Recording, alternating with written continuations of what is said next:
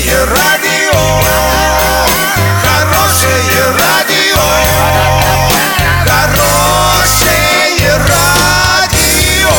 Радио Шансон.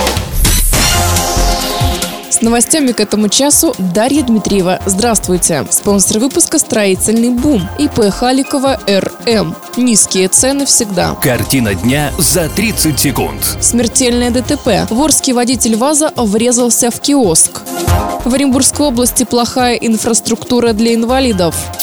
Подробнее обо всем. Подробнее обо всем. Накануне в Орске произошло ДТП. Водитель автомобиля ВАЗ-21043 не справился с управлением и врезался в киоск на улице Советской. От полученных травм 63-летний водитель скончался на месте. По факту ДТП сотрудники полиции проводят проверку, по результатам которой будет принято процессуальное решение.